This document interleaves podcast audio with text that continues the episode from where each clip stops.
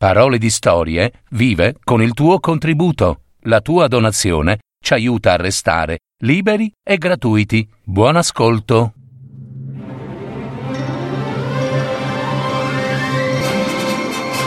Fiabe, favole, racconti, leggende. Adattamento e messa in voce di Gaetano Marino. www.paroledistorie.net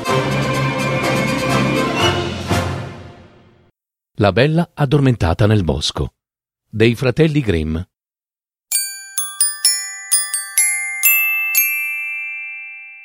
C'era una volta un re e una regina che non avevano figli. Avrebbero tanto voluto averne uno, ma il bambino non veniva mai. Un giorno, mentre la regina faceva il bagno, ecco che un pesce triglia saltò fuori dall'acqua e disse il tuo desiderio sarà esaudito, mia regina. Darai alla luce una magnifica bambina. Passò qualche breve tempo e la profezia del pesce triglia si avverò. La regina mise al mondo una bimba così bella che il re, dalla grande gioia, non stava più nella pelle. Per festeggiare il felice evento fu ordinata una grande cerimonia, alla quale invitarono tutti i parenti di corte, comprese le fate del regno, perché fossero benevole e portatrici di buona fortuna alla neonata. Nel regno c'erano tredici fate, ma siccome il re possedeva soltanto dodici piatti d'oro, si dovette rinunciare ad imitarne una. Dopo la festa, le fate diedero alla bimba i loro doni. La prima fata donò alla principessina la virtù, la seconda donò bellezza, la terza la ricchezza, e così via. Fu così donato alla bimba nata tutto ciò che si potesse desiderare al mondo. Dieci fate avevano già espresso il loro augurio quando giunse la tredicesima fata, arrabbiatissima, voleva vendicarsi perché non era stata invitata.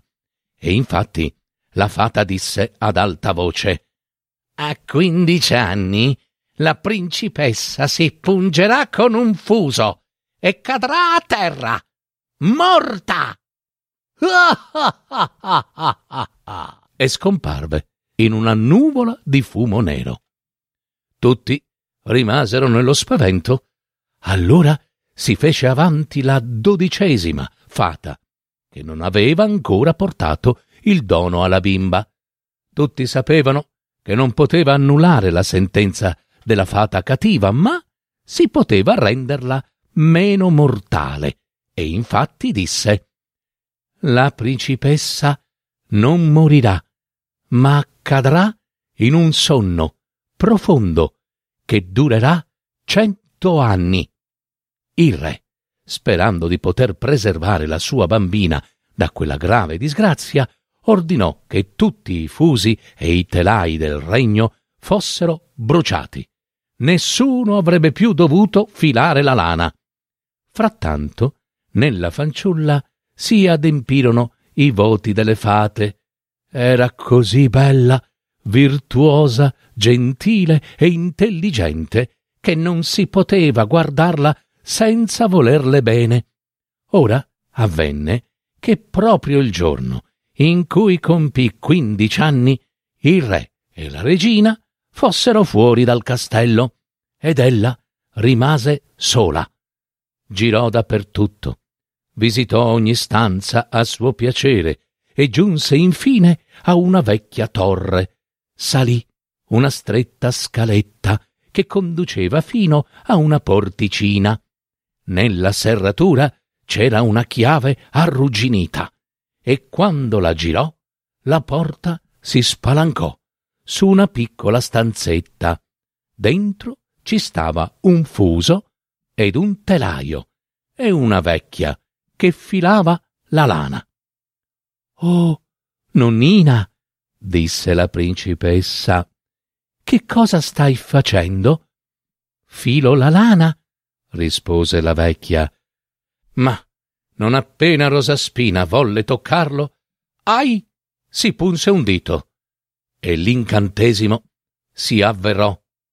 La principessa Rosaspina cadde a terra in un sonno profondo e i re e la regina, che stavano rincasando, si addormentarono anch'essi, con tutta la corte.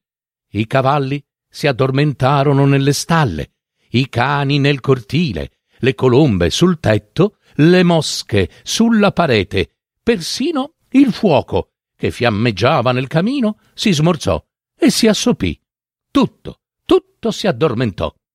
Intorno al castello crebbe una siepe di spine e rovi, che ogni anno diventava sempre più alta e fitta, finché avvolse completamente la reggia e ogni cosa fu ricoperta. Nel paese si diffuse la leggenda di Rosa Spina, la bella addormentata, come veniva chiamata la principessa, e ogni tanto veniva qualche principe che si avventurava tra le siepi di spine e rovi tentando di raggiungere il castello, ma nessuno riusciva a penetrarvi. Dopo molti, molti, molti anni giunse nel paese un altro principe. Un vecchio gli parlò dello spineto che circondava un castello misterioso, nel quale una meravigliosa principessa, di nome Rosa Spina, dormiva con tutta la corte. Già suo nonno gli aveva narrato che molti principi avevano tentato di penetrare fra le spine, ma vi erano rimasti imprigionati ed erano miseramente scomparsi. Allora il giovane disse Io non ho paura, attraverserò i rovi e vedrò la bella Rosa Spina. Il vecchio cercò di dissuaderlo in tutti i modi, ma il principe non gli diede retta. E proprio quel giorno erano trascorsi cento anni. Quando il principe si avvicinò al roveto, trovò al posto dei rovi e delle spine fiori meravigliosi, un mare di colori e di profumi che si allontanavano al suo passaggio e lo avvolgevano alle sue spalle. Giunto nel cortile del castello, vide cavalli, gatti e cani da caccia che dormivano, distesi a terra. Sul tetto erano posate le colombe con le testine sotto l'ala. Quando entrò nel castello, vide i soldati immersi in un sonno profondo e ancora fermi e immobili, appoggiati alle loro lance. Persino quando entrò in cucina, vide il cuoco che stava davanti alle pentole e con in mano un coperchio gigante e o la serva che teneva in grembo l'oca da spennare, anche lei addormentata. Poi il principe andò nella sala reale e vide dormire tutta la corte. Sul trono dormivano il re e la regina e il ciambellano di corte stava lì, in piedi, con la bocca spalancata. Il principe proseguì ancora con il cuore che gli balzava in gola e il silenzio era tale che sentiva persino il proprio respiro. Finalmente giunse alla torre e aprì la porta della cameretta in cui dormiva Rosa Spina. La principessa giaceva là ed era così bella e luminosa che egli rimase quasi senza respiro. Poi lentamente si chinò e le diede un bacio. Rosa Spina aprì gli occhi e guardò il principe, che la, che la guardava felice. In quello stesso istante il re, la regina, i soldati, il cuoco, la serva, i cani, i gatti, tutti gli animali e tutti gli uomini del castello e del regno si destarono dal sonno. Il fuoco in cucina si ravvivò, si mise ad ardere e continuò a cuocere il pranzo.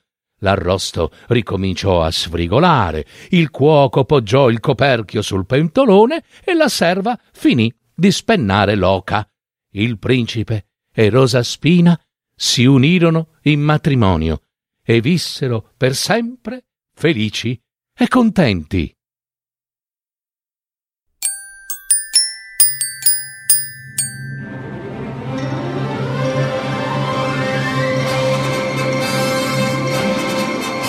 Avete ascoltato? Parole di storie, fiabe, favole, racconti, leggende, adattamento e messa in voce di Gaetano Marino. www.paroledistorie.net